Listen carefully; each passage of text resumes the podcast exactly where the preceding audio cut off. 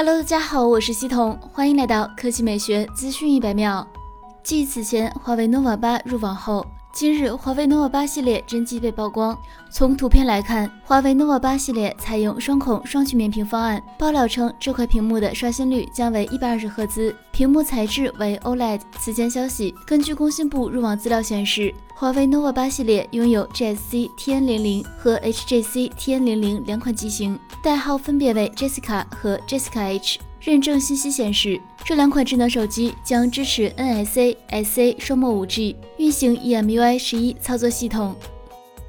九月二十五日。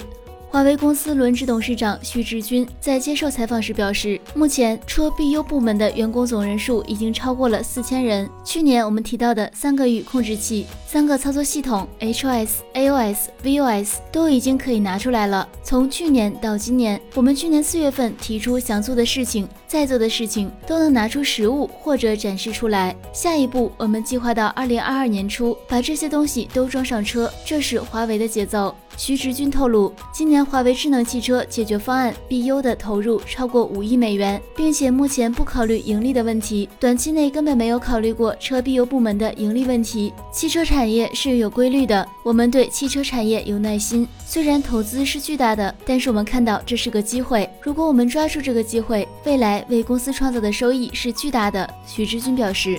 华为多次强调自己不造车，而是在行业中扮演供应商的角色。根据华为车 BU 提供的资料，华为车 BU 的定位是做面向智能网联汽车的增量部件供应商，在智能驾驶、智能座舱、智能电动、智能网联、云服务等领域，为车企提供智能网联汽车的增量部件。